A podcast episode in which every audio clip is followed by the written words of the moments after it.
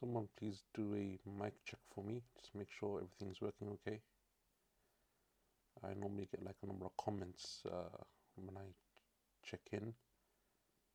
Uh, just to make sure like it's working. Okay, بسم الله الرحمن الرحيم الحمد لله رب العالمين والعاقبة للمتقين ولا عدوان إلا على الظالمين وأشهد أن لا إله إلا الله وحده لا شريك له إله الأولين والآخرين وأشهد أن نبينا محمدا عبده ورسوله المصطفى الأمين اللهم صل وسلم وبارك على عبدك ورسولك محمد وعلى آله وصحبه أجمعين أما بعد uh, Welcome to another uh, Quranic progression lesson and inshallah ta'ala as you know today we're going to continue the tafsir of Surah Al-A'la but before I begin uh, just a quick uh, housekeeping announcement uh, I think um, as you've probably seen on the on the telegram group uh, over the last like week or so, maybe slightly longer. Uh, there's been some issues with regards to the um, to the portal and some of the stuff that they're doing in the background. So the team, I think, is is making some updates. They're making some changes in the way that the the portal is working. I think every so often they do some maintenance on it, uh, and I think when that happens, and some of the functionality uh, is lost. Uh, so I think uh, because I saw some messages on the Telegram group about some people saying they couldn't access certain videos or maybe certain notes and so on. Um, so that's something which I think uh, because they're working on the background, that's the reason why. So when that happens, just like you know, inshallah ta'ala, just uh, you know, just be a bit, little bit patient and uh, give them like some time. Um, as you know, I think you know the vast majority of like people that that, that are doing stuff for uh, Quranic progression and logical progression of volunteers. So sometimes it's not as maybe as quick as you know we everyone would like it to be. So we just like give them some time, give them some you know just just just wait, and then inshallah ta'ala within uh, a week or two or three or however long it takes, inshallah things will be back up to normal, and hopefully these changes uh, are positive changes. And uh, we also have like a group of um, sisters. Uh, I think this has probably been mentioned also on the Telegram group or maybe even in the lesson before uh, we have a group of sisters who are our transcribing team. Uh, do an amazing job. May Allah Azza wa bless them all and, and reward them greatly. Uh, they put a lot of time and effort into the notes, and I every so often like to mention them. Uh, not very, not least because at the very, you know, at, at, the very least, we should all be making du'a for them and asking Allah Subhanahu wa Taala that He bless their efforts and accept from them. It's not easy to, to transcribe anything. Uh, is not easy and so when you if you have like a 40 minute lecture or 50 minute lecture one hour lecture it will probably take you three to four times uh, that length in order to trans- transcribe word for word as they do uh, that lesson or that lecture. And so then to take those transcribed notes and to do summaries and snapshots and everything else is something which is a lot of effort and they do it very well mashallah ta'ala in terms of its design in terms of the accuracy of the notes but also in terms of their um, their efficiency you know you don't have to wait very long in order for those notes to be available we also have a group of sisters that I also want to mention, and, and this possibly has also uh, been mentioned previously, that are now actually taking uh, the notes that we have and, and translating them into Malay.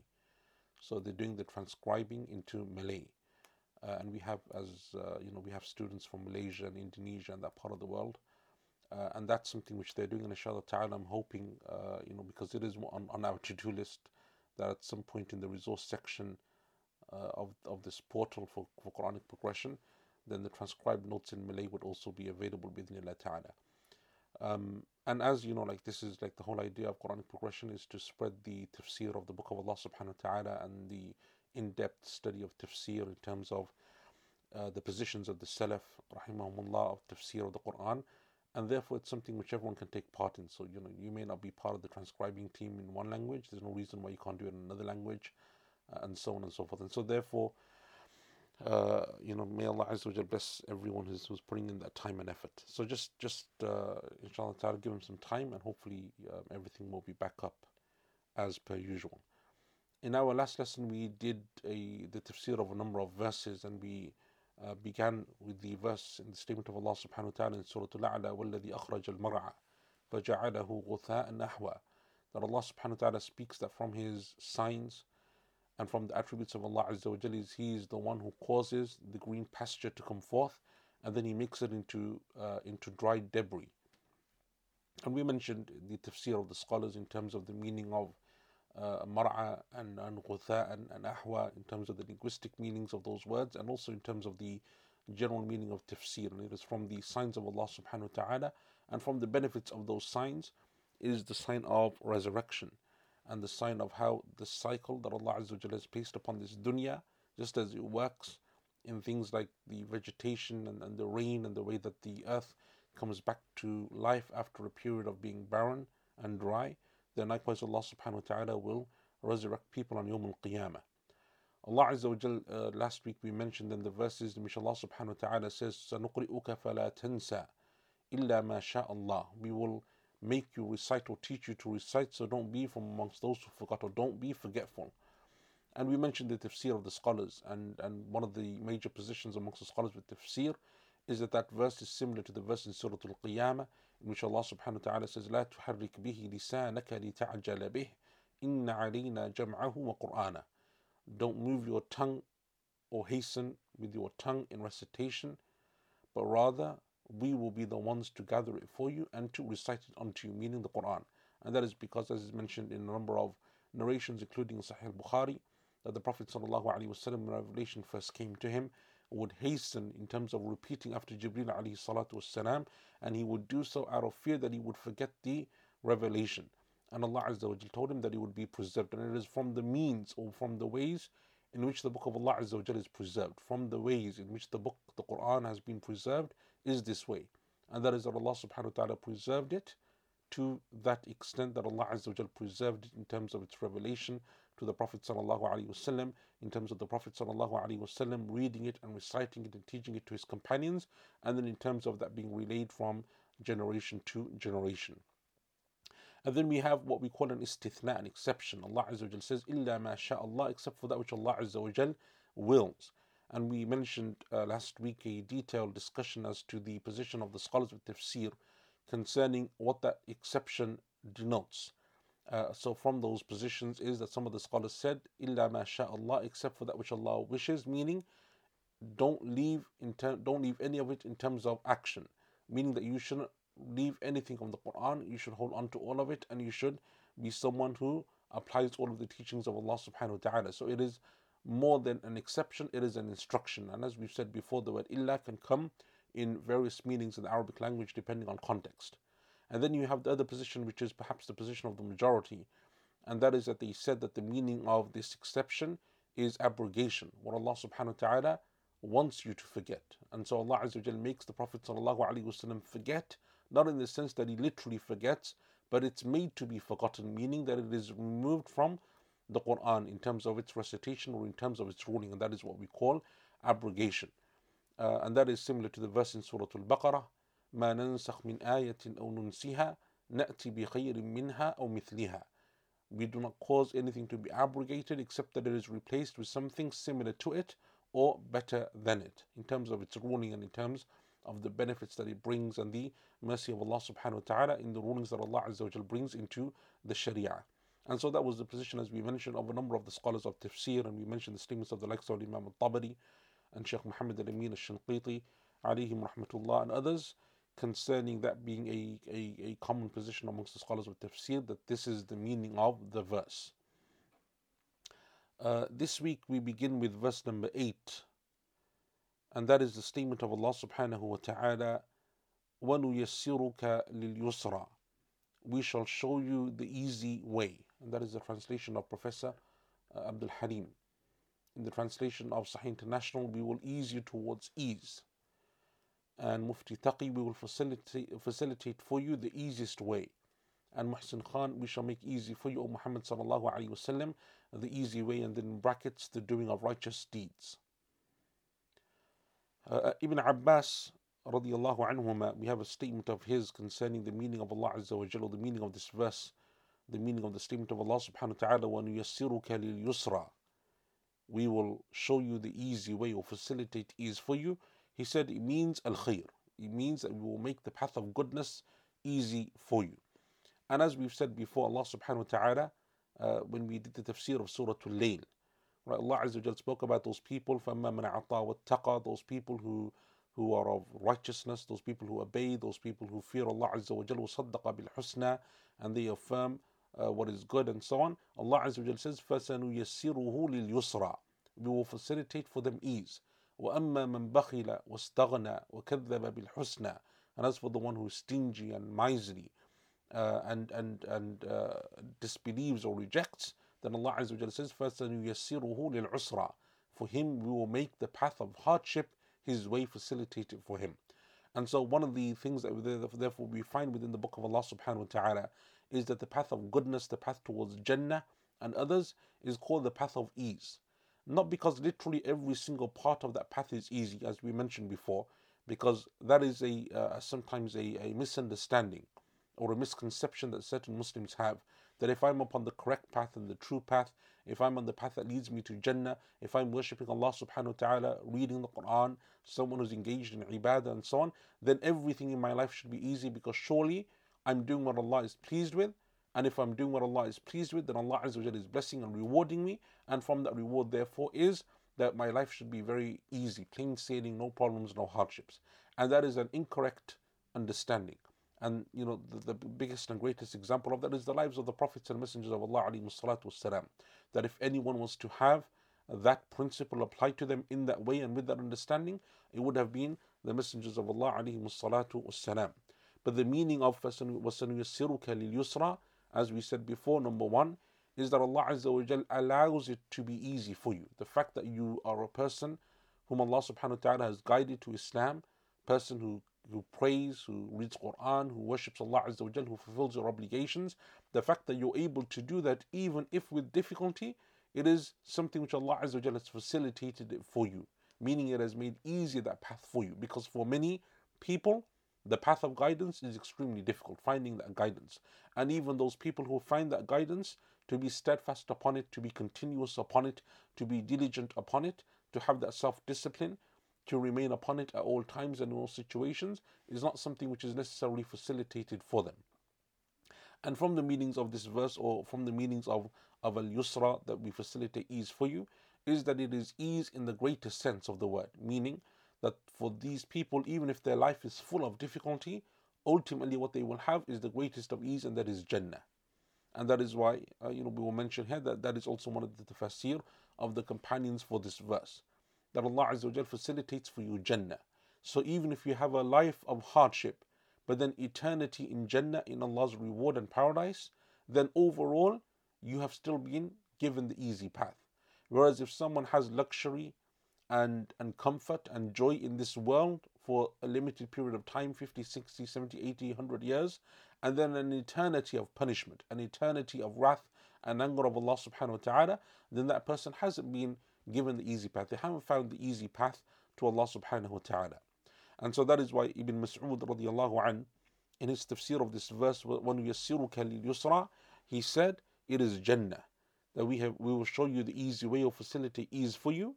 He said it is Jannah. And both of those meanings are the same. The position of Ibn Abbas and Ibn Mas'ud anhum, anhuma, as we said before, uh, you know, the, the, the Salaf often uh, in their tafsir are speaking about one and the same thing, but just from a different angle. So Ibn Abbas radiallahu anhu is speaking about deeds and righteousness and, and being able to perform those deeds that ultimately lead a person to Jannah. And Ibn Mas'ud radiallahu anhu is speaking about the end result and the consequence of that path or the end result of that path, the destination, and that is the destination of a being in Jannah. And that's why uh, Imam al-Qurtubi rahimahullah ta'ala, he said, ومعنى لليسرى أي للطريقة اليسرى وهي عمل الخير and the meaning of the word ease here is that Allah Azza wa guides you towards the path of ease and that path of ease is the path of good deeds and righteous deeds and he said then others said نوفقك للشريعة اليسرى وهي الحنفية السمحة السهلة and, and he said and this is the position of al-Dhahak Dhahak said that we will guide you to the easy sharia or the sharia that is kind that is easy going that is uh, that is easy to follow. And that was the position of, and, and that is of a very similar meaning because the Sharia that is Samha, that is Hanafiya, uh, Hanafi, Hanifiya, is is righteous deeds. It is righteous actions, and ultimately it leads you to Jannah. And again, so this is one of the scholars of tafsir, essentially saying the same thing but from a different way. And so he's looking at it in terms of the rulings, the hakam of the Sharia. And that is that the Sharia inherent within it is ease. And so from the ease of the Sharia is, for example, that Allah subhanahu wa ta'ala in times of difficulty or, or uh, extreme need and, and necessity, the Sharia becomes easy. And also from the Sharia and, and it being easy is that Allah subhanahu wa ta'ala made the ahkam and the rulings easy for us. So, for example, in terms of the the rulings that we have for us as Muslims, compared to the rulings that other uh, the, those who came before us had in terms of their Sharia. So, for example, if we compare the rulings of, that we have as Muslims compared to, for example, uh, the Jews in terms of what they found in the Torah, you will see a big difference. Right? They had things like the Sabbath. We don't have anything similar to the Sabbath in that sense in Islam. The way that they have to slaughter their meat, what we call kosher meat, or what they call kosher meat. You know, it is a very, if you just Google and read up the way that that meat has to be slaughtered, it is far more strict than what we have to do as Muslims in terms of our halal meat. And so that is something which is their sharia, it's their rules, it's their, it's their ahkam, it's their rulings and so on. So from the ease that Allah Azza gave to us is that Allah subhanahu wa ta'ala took from us or made easy for some of the difficulties that they had. Uh, the Prophet told us sallallahu alaihi wasallam that every single people that came before us for their worship, they could only worship in certain places that they had anointed as places of worship. So, for example, the Christians, the Jews, others, they worship in certain places. They don't just go anywhere on any road. You don't see them in any place generally worshipping in the way that they have their services and, and so on, their religious ceremonies, uh, anywhere openly. Whereas the Prophet told us, wasallam, "When liya al-ardu masjidan wa tahura." Whereas for me, all of the earth was made a place of purification and a place of prostration and prayer. So this is the meaning of the statement of Al-Dahhak. And Al-Qurtubi said, and also it is said that from the meanings of this verse, نُهَوِّنُ عَلَيْكَ الْوَحِيِّ That we make easy for you the revelation, that you may memorize it and act in accordance to it. And that is that the Prophet ﷺ found it easy in the sense that he was able to bear the burdens of, of revelation. And we know that revelation was something which, or revelation is something which has or, or was for the Prophet ﷺ, it was something which, and for the Prophets of Allah Azza it is something which has a certain heaviness attached to it. And that is what Allah Azza says in Surah Al-Muzammil, إِنَّا سَنُلْقِي عَلَيْكَ قَوْلًا ثَقِيلًا Indeed, we will place upon you a heavy speech. Meaning the revelation of the Quran is heavy in terms of its revelation as well. That is one of the meanings of that verse. So uh, in the hadith of Aisha radiallahu anha, when she describes the revelation of the Prophet sallallahu alaihi wasallam, she says that sometimes on a cold day he would sweat sallallahu alaihi wasallam because of revelation. And there are a number of narrations of how the Prophet ﷺ would receive revelation and he would be upon his camel or upon his riding beast, and the animal would have to sit down. It would have to go down, wouldn't be able to stand because of the uh, burden of weight that it felt upon it when as revelation is being given to the Prophet ﷺ. And on another occasion, one of the companions is sitting very close to the Prophet ﷺ to the extent that some of the leg of the Prophet ﷺ is upon his leg because they were sitting very closely packed together. And he said, and then revelation came upon him, and I felt such a weight upon my leg, the companion said, that I feared that it would break. I feared that my leg would break. It would snap because of the weight that was being placed upon it, because of the revelation that the Prophet ﷺ sought. And so, therefore, you know, and you have other narrations as well that you will find uh, within the books of hadith concerning uh, the revelation that the Prophet ﷺ would receive and its manner and so on and so forth. And so, therefore, that's also a meaning uh, from the meanings that is given of this verse. However, the one that is, um, you know, the one that is generally, uh, and all of these are one and the same thing. Essentially, they mean one and the same thing. Imam al Tabari, rahimahullah ta'ala, he said that the meaning is, O Messenger, O Messenger of Allah sallallahu alayhi wasallam, will make easy and facilitate for you ease. He said, Wal yusra huwa al fu'la min al yusr. And ease is uh, the, or the word yusra is the feminine word from the word yusr. It is the feminine form from the word yusr. And as we know, Al Imam al Tabari, ta'ala, normally, usually, when it comes to tafsir, he says, when it comes to these types of words, that it encompasses, includes all of those meanings. And so, therefore, it is every type of ease that is given in terms of good deeds, in terms of the path towards Jannah, in terms of, and as we said before, that doesn't necessarily mean that the path is one that is easy in terms that there is no difficulty or burden or test or trial or hardship, but rather it is that Allah subhanahu wa ta'ala gives you the ability to overcome those challenges, that Allah Azza wa guides you to what is good in all of those circumstances, and so always you are able to take the path that is most pleasing to Allah subhanahu wa ta'ala. In verse number 9, Allah subhanahu wa ta'ala then continues and He says, فَذَكِّرْ إِن al-dikra." So remind if reminding will help. And that is the uh, translation of, of Professor Abdul Haleem, Sahih International. So remind if the reminder should benefit. Mufti Taqi, so extend advice to people if advice is useful. And Muhsin Khan, therefore, remind them in case the reminder profits them. From these three translations, you can see there's four translations that I, I, I, went through, but the first three kind of agree on the uh, general meaning of the verse, and that is that the Prophet ﷺ is told to remind or give advice if it is found to be beneficial or helpful or useful. Muhsin Khan takes a slightly different uh, translation, and, and we'll see this because we'll come into the tafsir of this now. Uh, and that is that he says, remind in case the reminder profits them, rather than if, right? In case the reminder, meaning perchance the reminder will benefit them, as opposed to if the reminder will benefit them. Uh, the reminder or the dhikra uh, as we've uh, mentioned before in terms of, of, of, the of the dhikra because this is something which we mentioned just in the last surah in Surah Al-Ghashiyah فذكر إنما أنت مذكر uh, so that's something which we like covered very recently Al-Hasan al-Basri rahimahullah ta'ala he said that what is a reminder for the believer becomes an evidence against the disbeliever meaning for the believer when they hear the signs of Allah subhanahu wa ta'ala, the verses of Allah Azza wa being recited, they're reminded of Allah subhanahu wa ta'ala, it becomes something which they benefit from. The disbeliever, because they turn away, because they reject, because they refuse to accept, then for them it becomes an evidence against them. And similar to this statement of Al-Hasan al-Basri rahimahullah ta'ala is something which is ascribed as being the statement of Ibn Abbas radiallahu anhuma that he said that it is the reminder that benefits the awliya of Allah and doesn't benefit the enemies of Allah subhanahu wa ta'ala. Um, Imam al-Tabari rahimahullah ta'ala he said that Allah Azza wa says remind the servants of Allah O Muhammad sallallahu alayhi wasallam remind them and warn them and give them the warning concerning the punishment of Allah subhanahu wa ta'ala uh,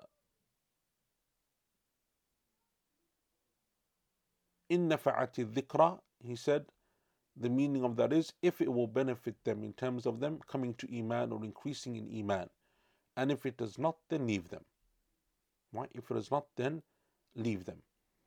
Um, and uh, he says the statement of Allah Azza wa Jal, فَذَكِّرْ It is a command from Allah Azza wa Jal that the Prophet ﷺ should give this reminder to all people. To all people. And therefore, if he thinks that there is no reminder or no benefit in that reminder, then he reminds them until he thinks that there is no reminder to continue with or no uh, purpose in continuing with that reminder. This is the issue that we will come on to very shortly, and that is the meaning of this word in, right? This word in, and whether there is a condition, whether that's something which therefore Allah Azza wa is saying that remind if you think there is benefit in reminding, or is it something which doesn't mean like that? Is, is it something which is uh, which which means remind either way? So what is the meaning of that word in? Ibn Kathir rahimahullah ta'ala he said um, he said that one of the benefits of this verse is that a reminder should be something which is beneficial. So we'll, we'll come on to that issue of in, in, in a short while because Sheikh Muhammad al-Amin al-Shanqiti ta'ala will mention his statement. He, he does a nice um, he, he does a nice uh, summary of that of that issue. But I wanted to mention Ibn Kathir rahimahullah statements first. Or actually, we'll come on to Ibn Kathir later. I think that makes more sense. Let's go through the tafsir of the verse and then we'll come on to some of the benefits of this verse that Ibn Kathir mentions. Shaykh Muhammad al-Amin al-Shanqiti, rahimahullah ta'ala, he says that this verse, if you were to look at just the, uh, the, the Arabic language, and, and as you can see, the majority of translations, he says that what we understand from this verse is that this verse that tells us to remind should only be done if we think that there is a benefit in that reminder because of the ex- inclusion of the word in. In means if generally. In in Arabic they call it an ashartiyah. The an ashartiyah means a conditional an, which means if In the English language we would say if. However, he says also in a number of the surahs of the Quran, uh, Allah Azza wa Jal gives the command to remind and to warn without this condition. So, for example, as we mentioned in Surah Al Ghashiyah, فَذَكِّرْ إِنَّمَا أَنْتَ مُذَكِّرٌ And Allah Azza wa says in Surah Al Dhariyat, وَذَكِّرْ فَإِنَّ الذِّكْرَ تَنْفَعُ الْمُؤْمِنِينَ Remind, for indeed you are a reminder. Or in Surah Al Dhariyat, remind, for indeed reminder benefits the believers. But He doesn't make it a condition that it has to be something which is beneficial. So, how then do we understand this? He said that some of the scholars of, of Arabic and, and tafsir are of the position that in this verse there is a uh, there is a uh, a part of the verse that is missing or a meaning that is that is understood as we said before sometimes in the Arabic language uh, you say something and the opposite is inherently understood but you don't have to mention it it doesn't have to be mentioned explicitly but it is inherently understood so for example in the statement of Allah Azza wa in Surah An-Nahl when Allah subhanahu wa ta'ala is speaking about his blessings and from his blessings is the cattle that we have so the sheep and the goats and so on, and how we benefit from their skin, from their wool, and from their hair. And Allah subhanahu wa ta'ala says that you make from them for yourselves overcoats and certain types of garments, taqiqum al-har. Taqiqum al-har, and, and, and, and you use them in your abodes and so on, that prevent you or keep you warm. Right? They keep you uh, warm. Uh, or, or, they, or they safeguard you from the warmth. Taqiqum al-har, they safeguard you from the heat. The scholars of tafsir, many of them of the position that that verse also means, and likewise from those that clothing is that which prevents you or keeps you safe from the cold. So just as clothing or, or certain items that, that you have can cool you down, then there are certain items that you have of clothing that also keep you warm. And so therefore likewise here they say that there is a meaning of the verse that is inherently understood. And that is that Allah Azza wa is saying uh, that Allah subhanahu wa ta'ala is saying in this verse فذكر إن نفعت الذكرى remind if the reminder will benefit وَإِن لَمْ تَنْفَعْ and even if it doesn't benefit meaning that in all cases you should remind the people concerning Allah subhanahu wa ta'ala concerning his religion whether you think it will benefit them or not whether you think that those people are going to benefit or not and from the benefits of this tafsir therefore is that you always benefit you may come across a group of people and you may think that they're obstinate in terms of their kufr and their disbelief and their opposition to Islam, but you don't know what Allah subhanahu wa ta'ala has in store for them. You don't know uh, what's going to happen to them in terms of the iman and so on. Or because they're associated with something or someone, you may think that automatically that, that person won't believe in Allah Azza wa but you don't know the reality of that. So, for example, in the time of the Prophet sallallahu alaihi wasallam, maybe some people, if you were just to read the general seerah and you didn't know it before, it's the first time you come across it, you would never think that someone like Abu Sufyan would eventually become Muslim.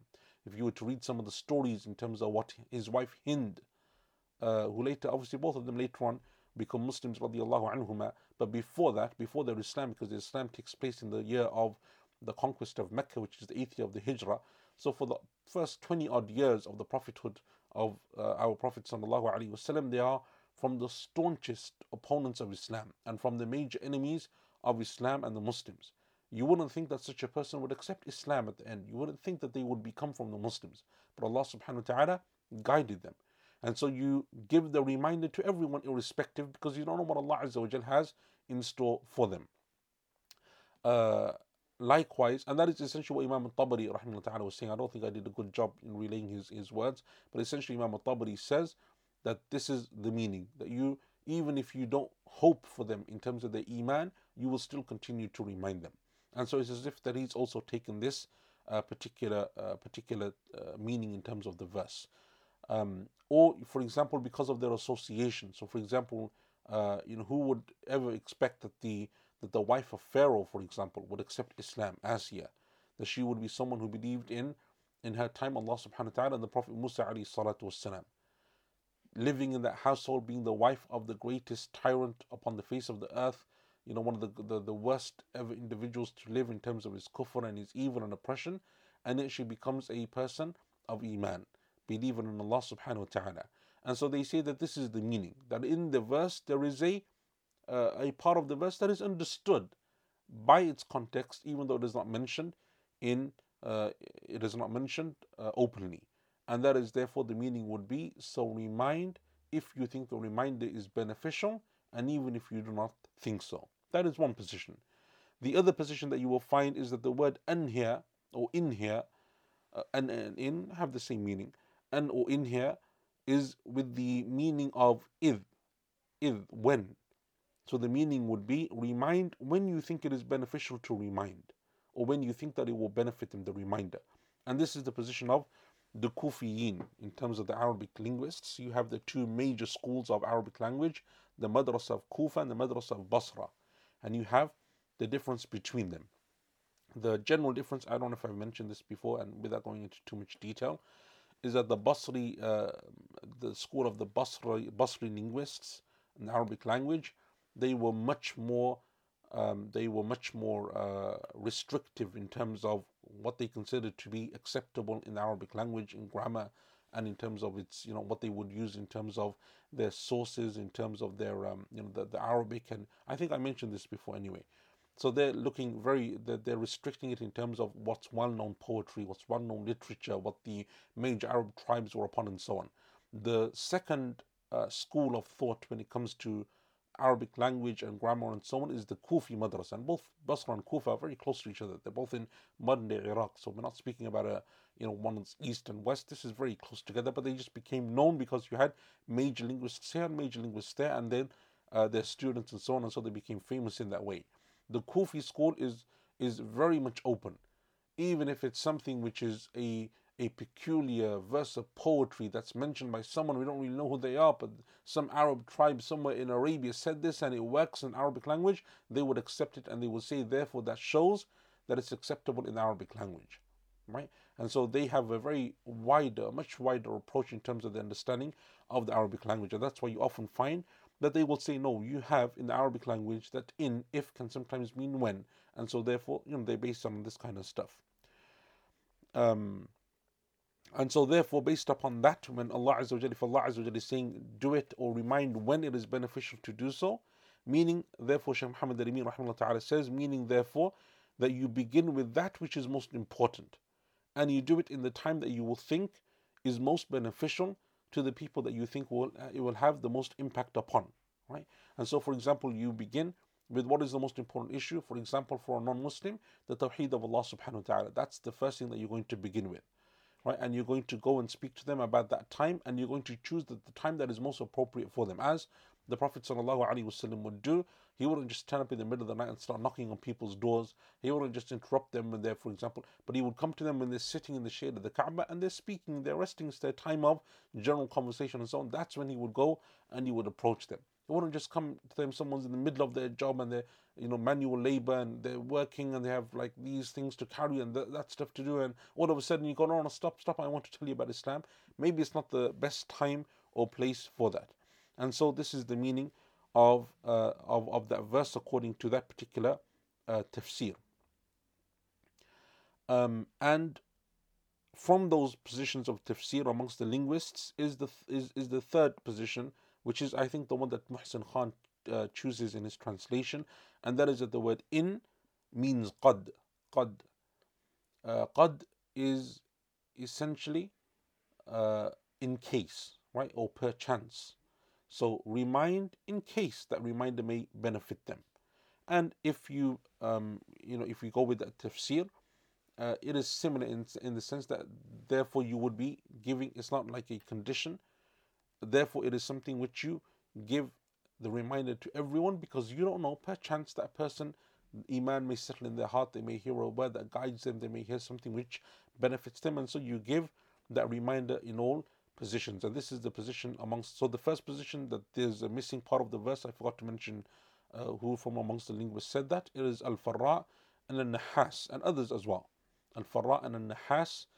Uh, the second position, as we said, is the position of the Kufis the, the Kufi school of Arabic language. And the third one is the position of a linguist by the name of Qutrub. Qutrub uh, was a famous scholar of the Arabic language and Arabic grammar and so on. And he has a nice poem.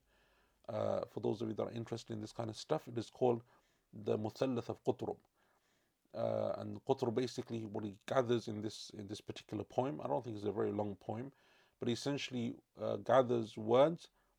Uh, it's a, it's the same word, but it can be pronounced with the fatha or a dhamma or a kasra.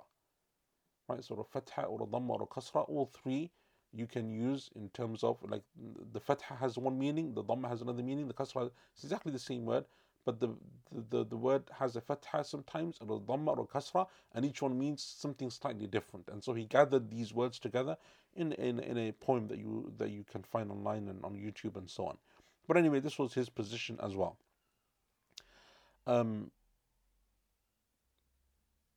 the Sheikh, uh, the Sheikh, Rahimullah Ta'ala, Sheikh Muhammad Al Amin, after mentioning this, he was of the position that we take the the apparent meaning of the verse, and that is that in uh, takes its apparent meaning, that it is conditional, that it is conditional, and so therefore the meaning of the verse would be remind if you think it will be beneficial to remind.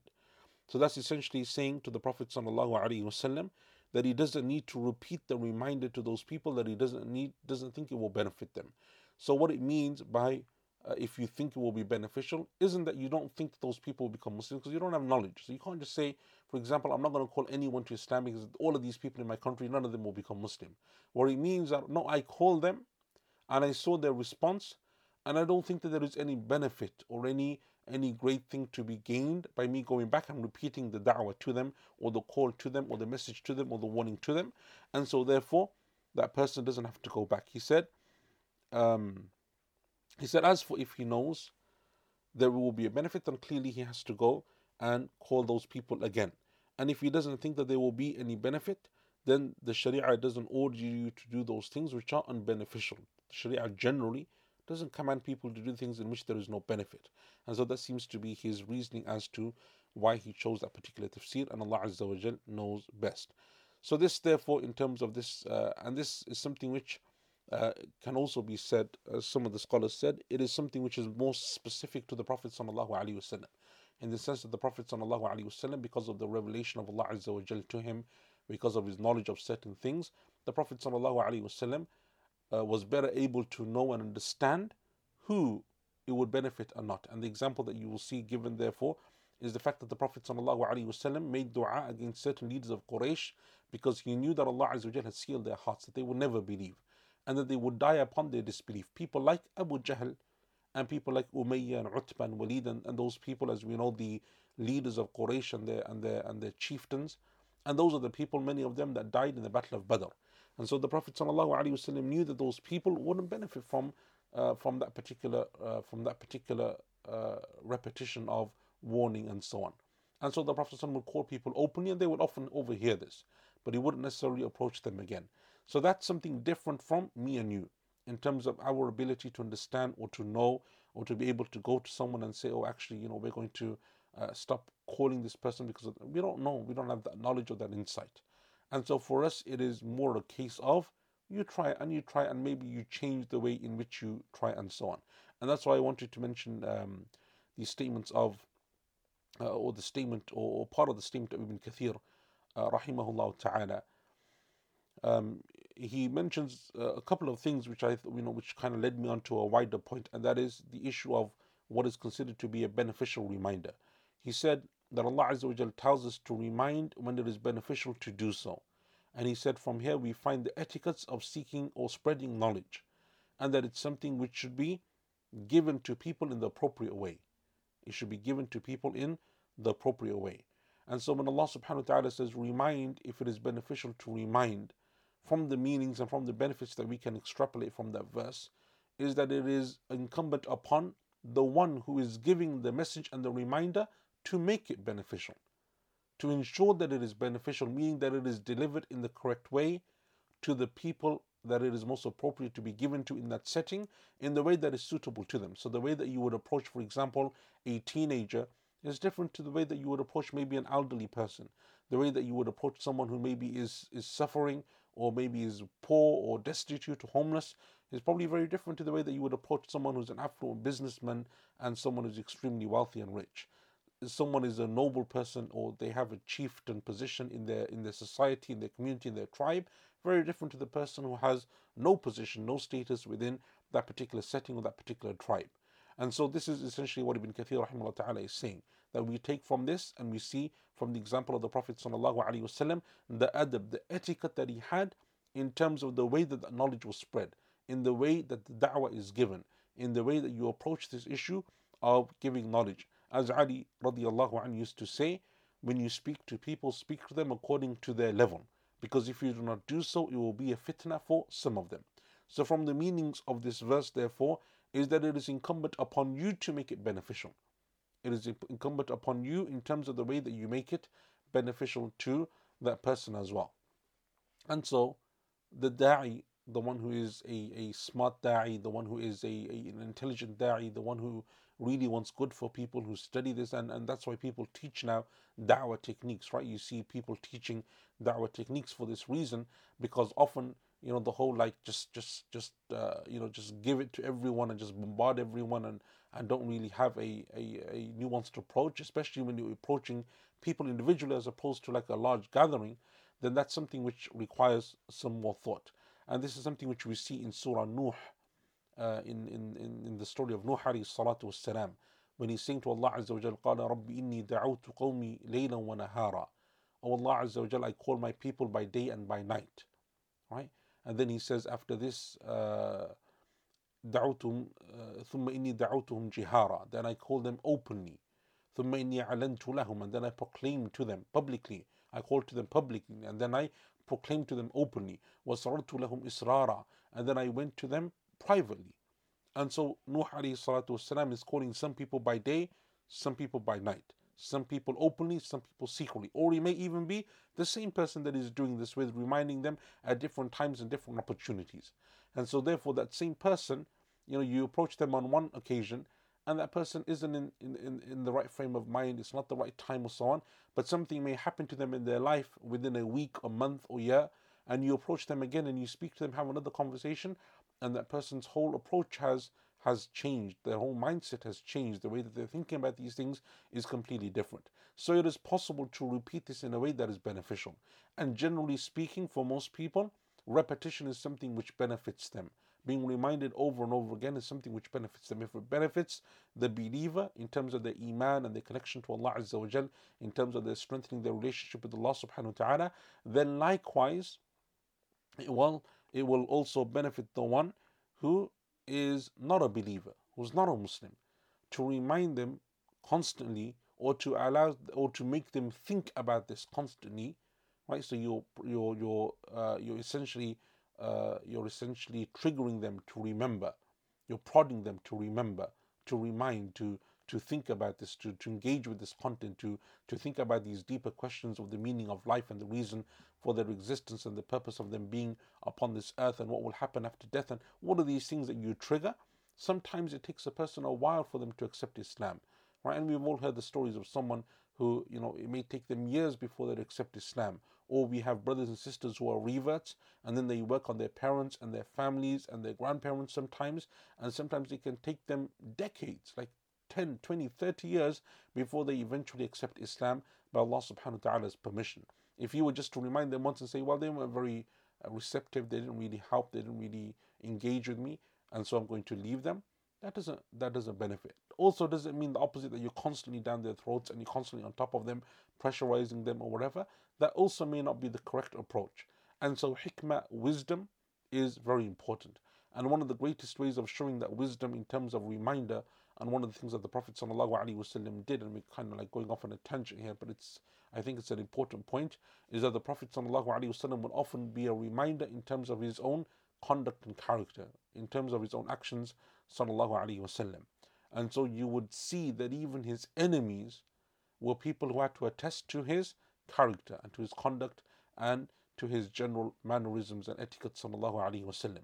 They weren't people who could claim that he was rude or obstinate or arrogant or whatever it may be, they weren't able to do that because the Prophet ﷺ gave da'wah in that way as well. And so, in the way that he taught people, the way that he approached people, the way that he spoke to people, the way that he dealt with people, وسلم, all of this is a form of da'wah. And that's why, from the hikmah in da'wah and from the ways that you can remind, is when people, especially if they're non Muslims, they see that positive impact from you, or they put that positive role model from you, or that positive experience when they engage with you uh, you know that's something which they can extremely they can they can benefit from a great deal. One of the therefore the sad things and one of the unfortunate things, unfortunately amongst many Muslims in our time, is that often the experience that a non-Muslim will receive from a Muslim will be very uh, will be very negative. either because they're rude or because you know they don't have good manners and etiquettes or because you know unfortunately now at time you know there's muslims who do what everyone else does. It's not just like it's, it's, it's specific to muslims but you have muslims that, steal you have muslims that commit fraud you have muslims that cheat that lie and so on. So therefore what's the difference between you and between a non-muslim? If you're calling to this religion that's meant to be amazing in terms of conduct character but that non-muslim every experience that they had right every experience that they had is something which is negative you know, then then that's like something you know which isn't a good experience. Um, uh, I remember hearing a story once of someone who uh, who had a he was a Muslim. This is like from the third or fourth source. So this isn't the actual person who's engaged in the story, but the the person becomes a Muslim. So there's a Muslim and a non-Muslim. The non-Muslim has a Muslim friend, and the Muslim friend doesn't really pray, doesn't does everything that the non-Muslim more or less does. You know, maybe with exception of a few things, but generally he's like he just does what he wants and how he wants and when he wants. And then over time, though, this non Muslim starts to become interested in Islam. He's looking for something deeper. And he starts to become a, you know, starts to ask questions about Islam and so on. Um, and so the Muslim, uh, the Muslim, he's asked by he's asked by his friend, "What do you do when you become a Muslim?" I want to accept Islam. I really like this religion. What do I do? He replies and he's like, I don't really know. I've always been a Muslim. I don't really know. He says, okay, so what do you do once you're a Muslim? Right? So if I were to become Muslim tomorrow, what would I do? He would say, you'd pray. He says, what do you mean? What's prayer? So he says, oh, you know, five times a day we pray. We pray in the morning. We pray these five times a day. That's what you're meant to do as a Muslim. He says, I've never seen you pray. I've known you for like how many years? Not once did I see you pray. And so now what that person is doing is they're causing a very negative impact. Like if this is what Islam is, this is how Muslims are, so that is something which sometimes we put people off in terms of the experience that they have uh, is extremely negative, or it's something which doesn't leave a good impression upon that person who may uh, otherwise have been interested in Islam, as opposed to when they have a positive experience. That the difference between the Muslim and the non-Muslim is something which you can see in terms of their conduct, in terms of their character, in terms of the way they deal with you, in terms of their honesty, and so on. And if you look at the way Islam spread to a number of countries, including in the Far East, countries like Malaysia and Indonesia, it is said that much of that was done by traders. No army went there. There were no like conquering uh, Muslim armies that went to that far in the world. A lot of it was to do with the tradespeople, the businessmen who used to go there and have, for commerce and trade and business. But they were truthful people, people of integrity and honesty. So when someone came and they said, "I want to buy this," they would say, "Okay," but just to let you know, there's this problem with this product. It got damaged on the way. There's this issue and deficiency and they would be surprised that people would say this to them because as we know often the case is yes sell it to them and if there's a problem you know then we'll deal with it later and or you know we don't have to deal with it at all or, or just try to get people's money by hook or by crook. And so therefore when they were being honest that left a a deep impression upon those people and slowly but surely they started to accept Islam.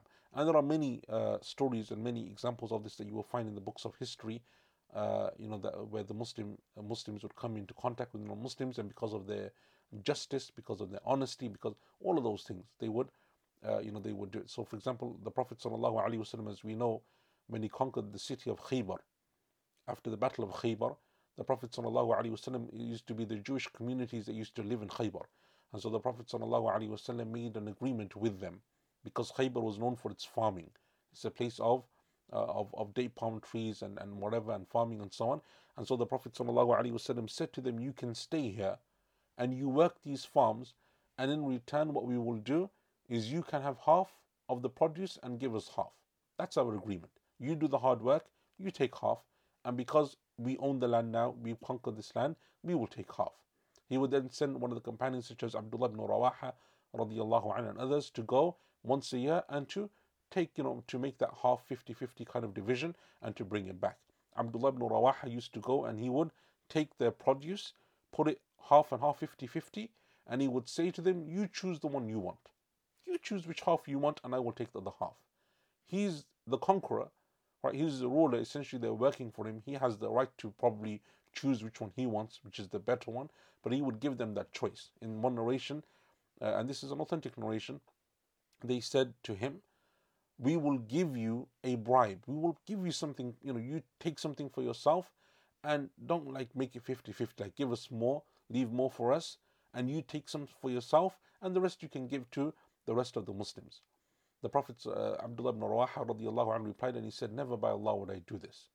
Never would I do this. To cheat the Prophet wasallam and the Muslims, never would I do this. He said, Rather, what I will do is 50 50. You choose the half that you want, I will take the other half that you choose to leave.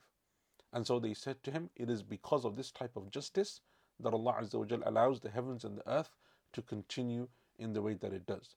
And so this is the justice that Allah subhanahu wa ta'ala loves.